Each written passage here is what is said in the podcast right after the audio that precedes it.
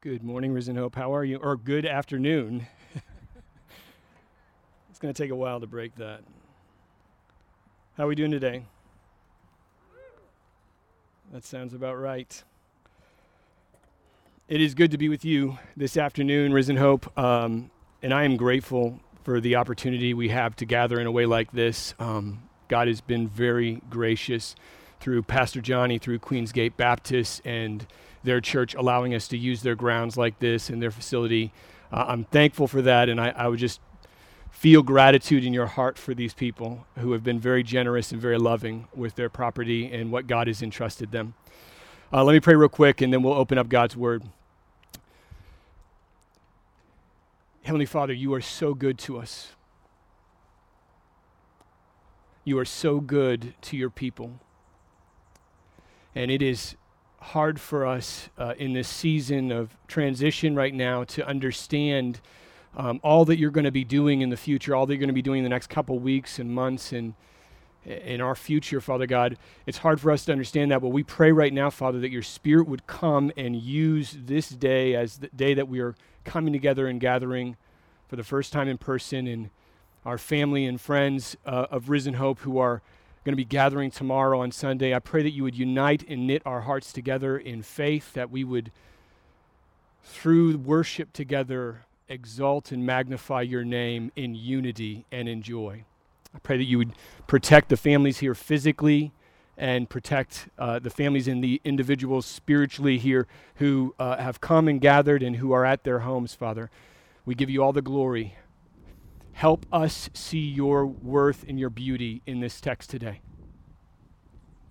Don't leave us to our own devices, our own flesh. Give us eyes to see and hearts to receive. In the name of Jesus Christ, amen. For God so loved the world that he gave his only Son, that whoever would believe in him would not perish, but have eternal life. God, in his inscrutable providence and wisdom, has determined this specific text on John 3:16 as you know on the day uh, under which we regather as a body in some way shape and form not all of us are here but God willing eventually that will happen as time goes on and he does his work throughout the world and I know that many of our church family right now, when they watch this, they're going to be watching it from their homes during this season. And I want you to know, friends, we are with you. We love you. We are with you in spirit. And, uh, and I'm glad that you're able to join us still through the technology we have. But it is a good thing for me and for my heart to see faces again. It is a good thing. Um, after six long months for many of you, uh, and so, for the last few weeks, we've been exploring, if you've been with us uh, online, we've been exploring the third chapter in the Gospel of John. And we've just today arrived at John 3:16, which is, I mean, as you know, the singular, most popular, famous verse of the scriptures. Everyone knows this passage. After Jesus has been engaging Nicodemus for the entire chapter such so far of uh, three in, in, the Gospel of John, um, we see this him explain in chapter three this profound experience, this concept of being born again, this experience of of new birth, where uh, God grants through His Spirit a human being, a human soul, life, spiritual life. That's what Jesus has been talking about here. And after walking through this, Jesus turns to something we call heavenly things. Things that are even beyond the supernatural reality of being born again. And he begins to cover those things in John 3:13. 2 weeks ago we looked at the first one. First heavenly thing was that the son of man, Christ himself had to descend from heaven. He had to take on flesh and enter our world. That was the first heavenly thing. And the, first heavenly thing answers the question who? Who brings us life? And the name uh, or the answer to that question is Christ, the Son of Man. Who secures the eternal life that we need? Who opens the gates of the kingdom of heaven? Jesus. And if the first question is who, the second question is how.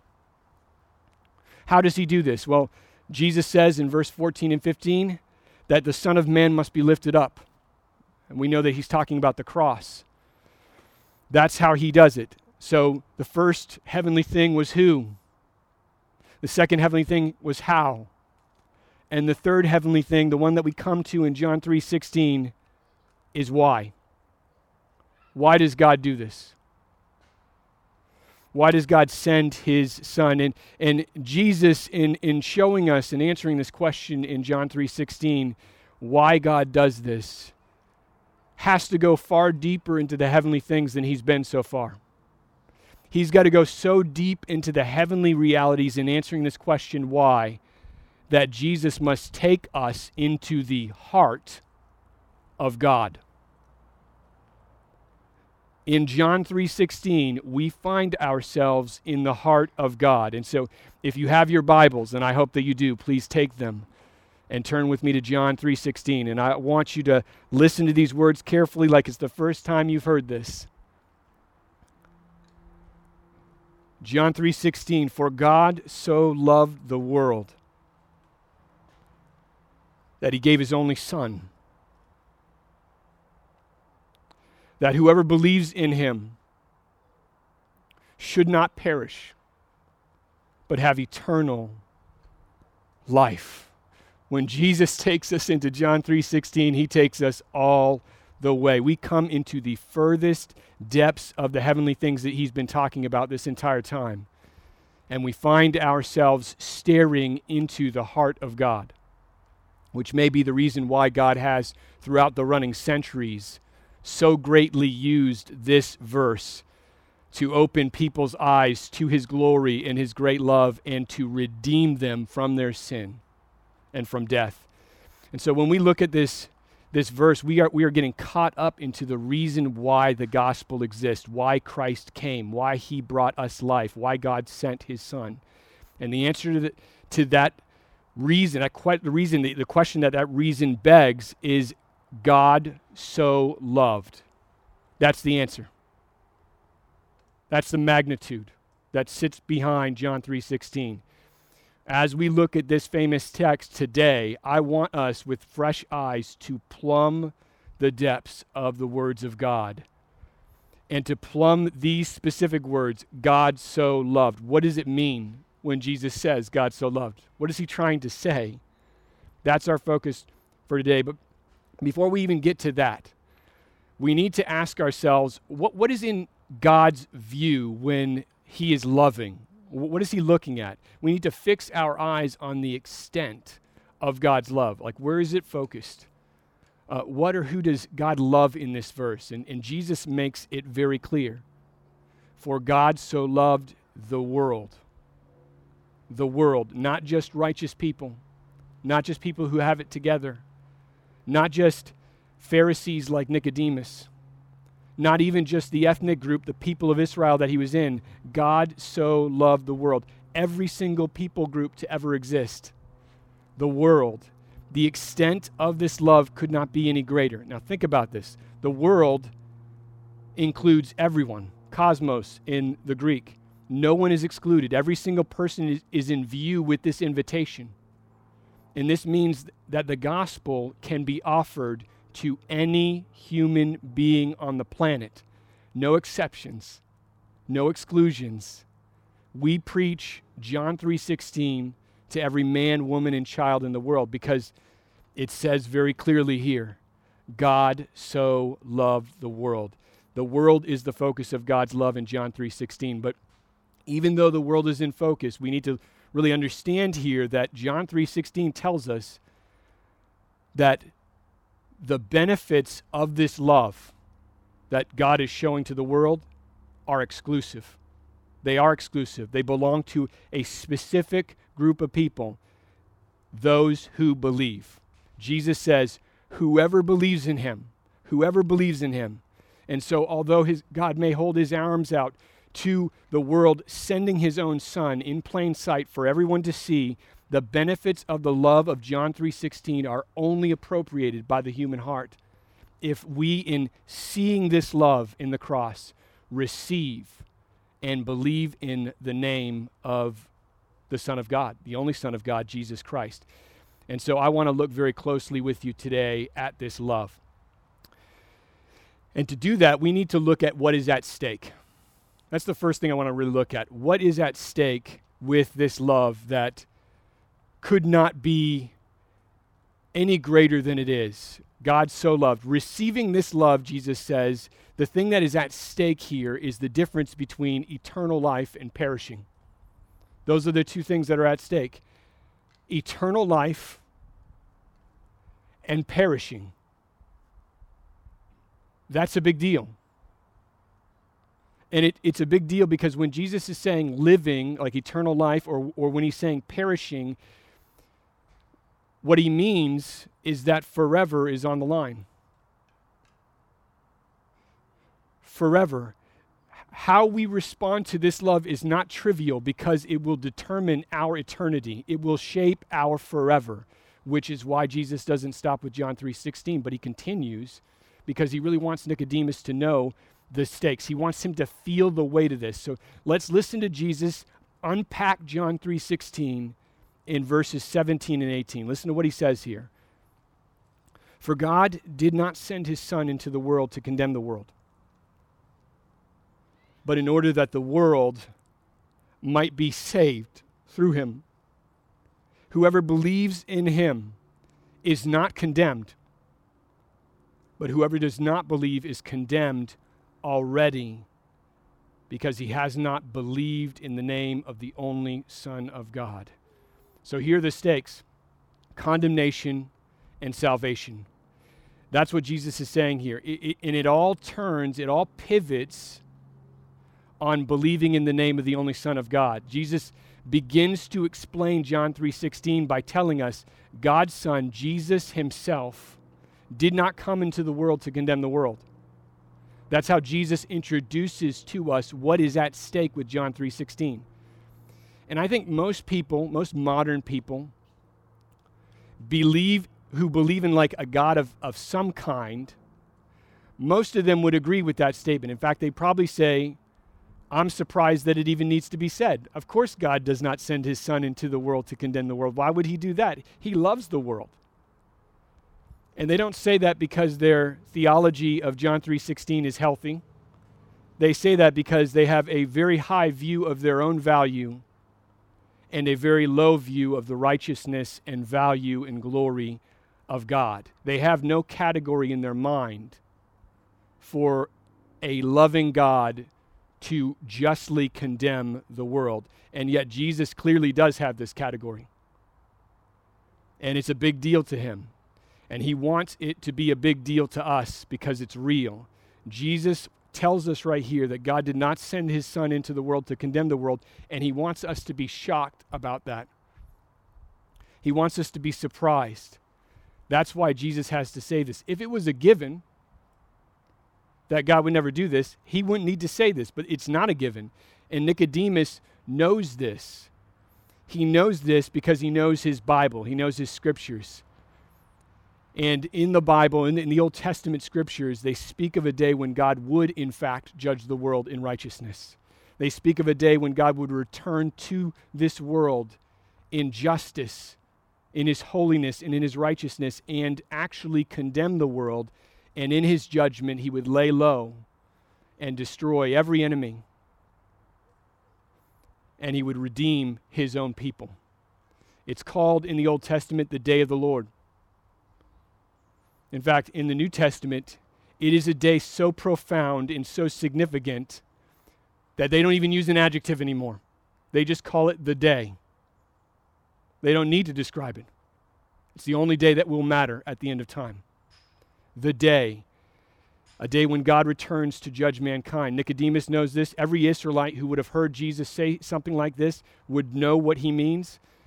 So when he says condemn the world, that God did not send his son to condemn the world. He's thinking about, they're all thinking about this day. And Jesus is saying that his entrance into this world right now is not this day. It's not this great day of judgment. He did not enter the world to condemn the world. which for Nicodemus would be absolutely shocking. The Messiah, the Christ, the Son of Man, must judge the world.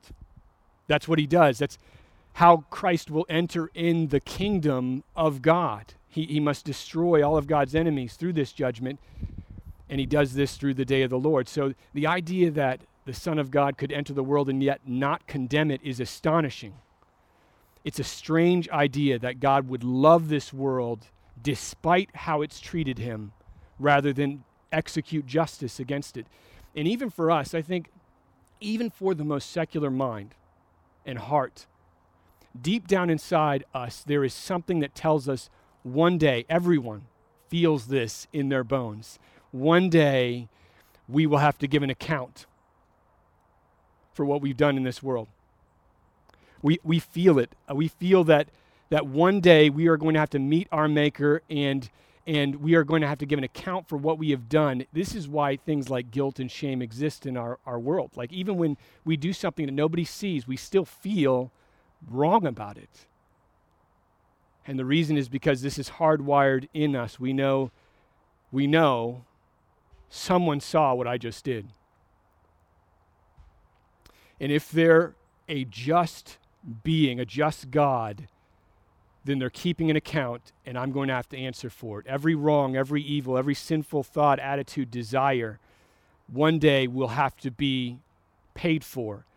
I think we feel that in us. E- even the most secular person who would completely disregard everything I just said has something of that in them.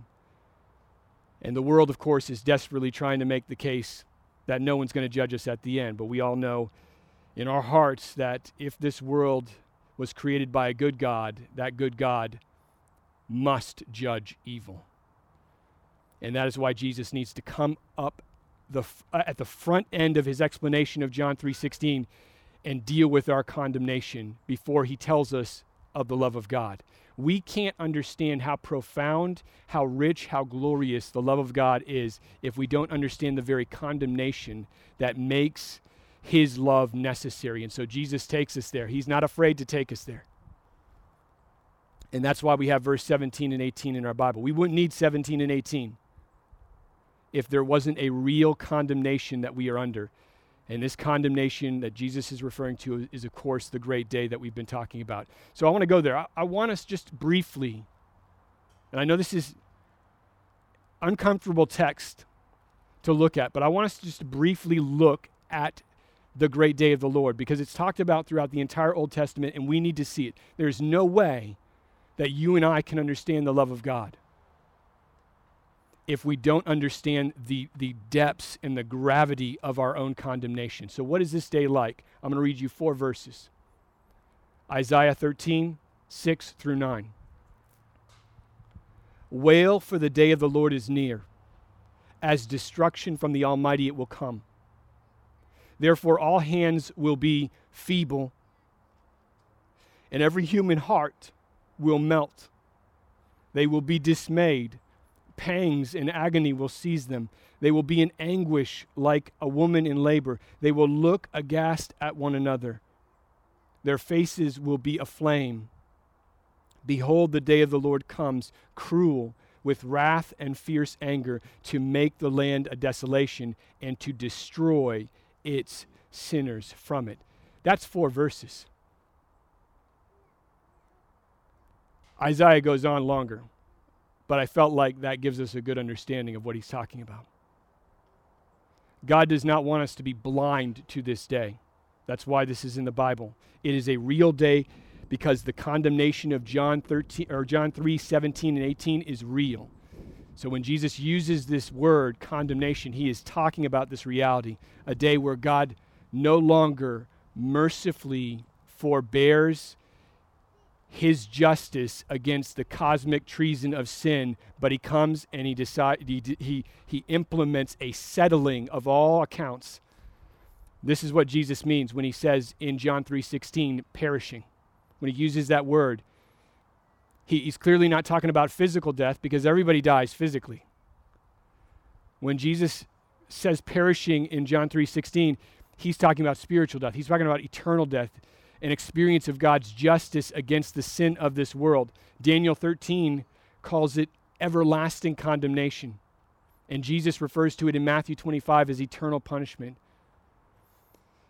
And the reason we need to hear this, even while we look at John 3:16, is that as we plumb the depths of God's love, Jesus says in John 17, John 3:17, whoever does not believe is condemned already. He says whoever does not believe is condemned and then he uses the word already. Meaning that is the default state of humankind. The word already tells us that no one approaches the love of God from a position of neutrality. No one approaches the love of God from a position of, of innocence all of us lie under this same condemnation. Romans 5 18 through 19 tells us that, that one trespass, the first sin ever committed, led to condemnation for all men. And then Paul goes on and says that by one man's disobedience, the many, all who came from that one man, which is everybody who's ever lived, were made sinners. Paul, of course, is talking about Adam, the father of the human race. And he's, he's saying here that that it took one sin, and this is the kind of worthiness God has, this is the kind of infinite glory He has. It took one sin to decimate the physical world. That was an appropriate response to what Adam did. It took only one sin for, for mankind to be plunged down into a state of condemnation. And, and if we look at Adam and say, Why did you do that? we just had to recognize that, that we would have done the same exact thing. We're no different than him. So, why is it important for us to, to know this stuff in order to understand God's love in John 3.16? He, here's the reason why. Jesus wants Nicodemus to understand, and he wants us to understand 2,000 years later that we do not deserve this love. We don't deserve it. We have done nothing to warrant or earn this. There is no value in us that drove or constrained God to do John 3:16. It came freely of his own heart and from his own compassion, which should give us a glimpse of how profound and great this love is. That it reached down for us despite us. That is remarkable. That is astonishing. But it isn't the most important aspect of this pas- passage. We need to recognize and deal with the fact that we are undeserving. That's what this condemnation explanation after John 3:16 is all about. But that is not the most remarkable thing. Notice in verse 16 that God said that it, Jesus says God sent his only son. And then notice in verse 18 that when talking about what we must receive, what we must believe, Jesus says the name of the only Son of God, the only Son. So, part of how we measure, I mean, in the real world, part of how we measure the love of somebody else, or in this situation, the love of God, is the undeservedness of the recipients of this love. And we've already made that very clear we did not deserve this love. We did not deserve a single drop. That's huge. That is enough for us to look at this text, stand back, cover our mouths, and be astonished at what God has done through Jesus Christ. But the other way we measure love in John 3:16 is the cost that God incurred to express this love. John 3:16 tells us that God gave his only son. Jesus. Why say that here? Why use the word only? Why mention that he is, on, he is God's only son? Jesus is not another man, just another man. He's not a, a teacher, just a teacher. He's not just a miracle worker. Jesus, in him referring to himself as the only Son of God, is saying, I am a being infinitely greater than any other thing in the cosmos. Jesus is the image of the invisible God. He is the radiance of the glory of God from all eternity. There is literally nothing like him in the universe. He is one of a kind, not just unique.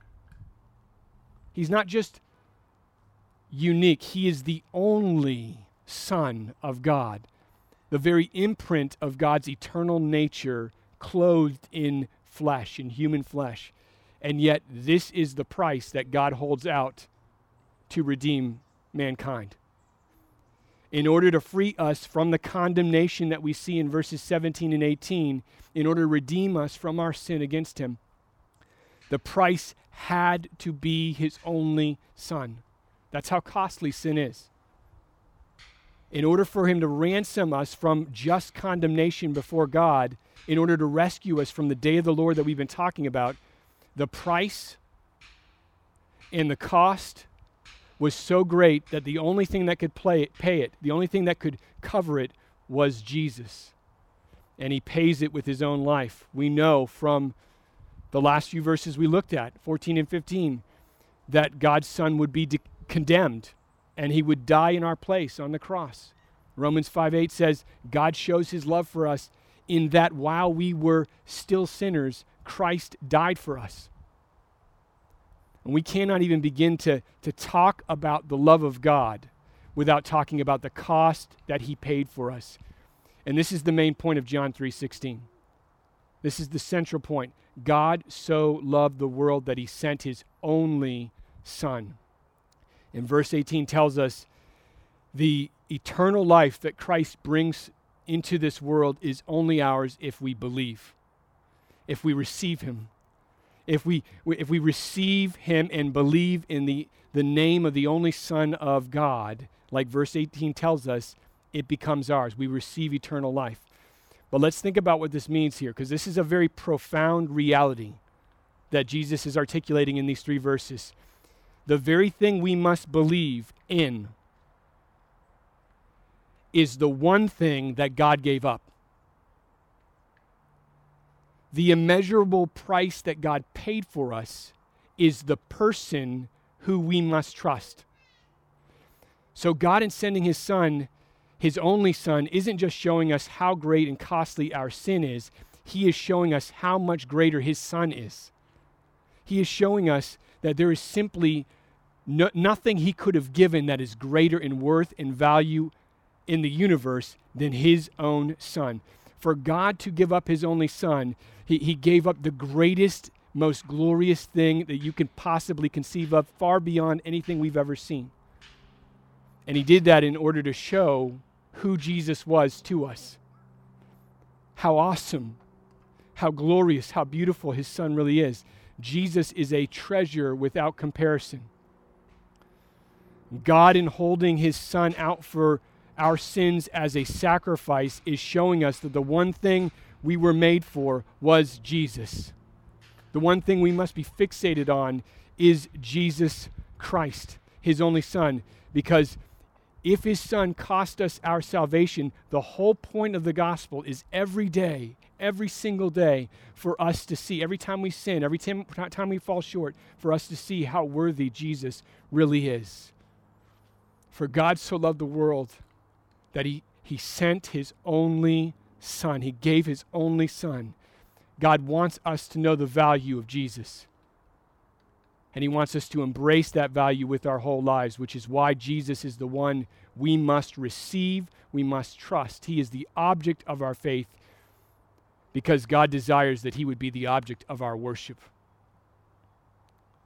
the object of our affection, the, the, the joy of our life. Jesus is the greatest gift God could give. He's the greatest expression of love in the universe. God gave us his only son not just to secure us forgiveness of sins. That it does that. Praise God it does that. He gave us Christ so that he would be our treasure. Jesus isn't just the way we get to heaven. For people who've seen him, for who he really is, Jesus is heaven to us. He's everything we were made for, everything we desire. And so John 3:16 brings us into the heart of God where we see the depths of his love in giving the world, giving us his only son that so that whoever believes in him, whoever receives him would not perish but have eternal life. God does not want us to be blind to condemnation and to the, our state of condemnation, nor does He want us to be blind to the cost of our salvation. But God, in sending His only Son and, and in expressing it through Jesus in John 3:16, is saying one very clear thing: Christ alone is worthy. He is worthy of our love. He is worthy of our affection. He is worthy of our devotion. He is worthy of our heart's longing. He is worthy of our delight, our desire, and our worship. Jesus Christ deserves our whole being, everything in us. Because the very price that God paid to redeem us is the very experience of that life in receiving an unparalleled treasure that has no comparison in this world. There's nothing you could love in this world that's like him. And that treasure is called Jesus Christ, the only Son of God. And so if your faith is in Christ Jesus today, and you feel comfortable with the individual communion cups or whatever you have with you right there, um, during this next song, I invite you to receive the Lord's Supper as a visible picture of the cost that God paid for you. And as you receive the elements, I'd ask you I'd ask that you consider in your heart the price that was paid to make John 3:16 real for you. Consider the price that Jesus paid with his own life on the cross. And consider the treasure you have in that price. Christ Jesus, the only Son of God. Let's pray. Heavenly Father, it is an awesome thing that we get to be outside and to gather together in, in some way here today. It is an awesome thing, and we are grateful for it. But what is infinitely more awesome is that the greatest reality in the universe, Christ Jesus, the image of the invisible God, was given to this world so that in the payment of our sins, we would be able to receive him through faith. And he would become the center of our reality, the center of our life, the center of our joy, the center of our affection. And so I pray right now, Father God, that that the glories of John 3:16 would not pass us by today. I pray that you would infiltrate our hearts and grant us the wisdom and the discernment we need to see this world through the lens of having the greatest treasure imaginable, Christ. That we would live our lives knowing that there is nothing anyone could take away from us because in Jesus we have all things that we need. And Father, I pray that you would work during this next song, Father, and tomorrow morning as we worship together online, work in our hearts to create a kind of gladness in Jesus that he deserves. A kind of worship in our heart that he deserves for who he is and what he's done. We give you all the glory, Father God. In the name of Jesus Christ, amen.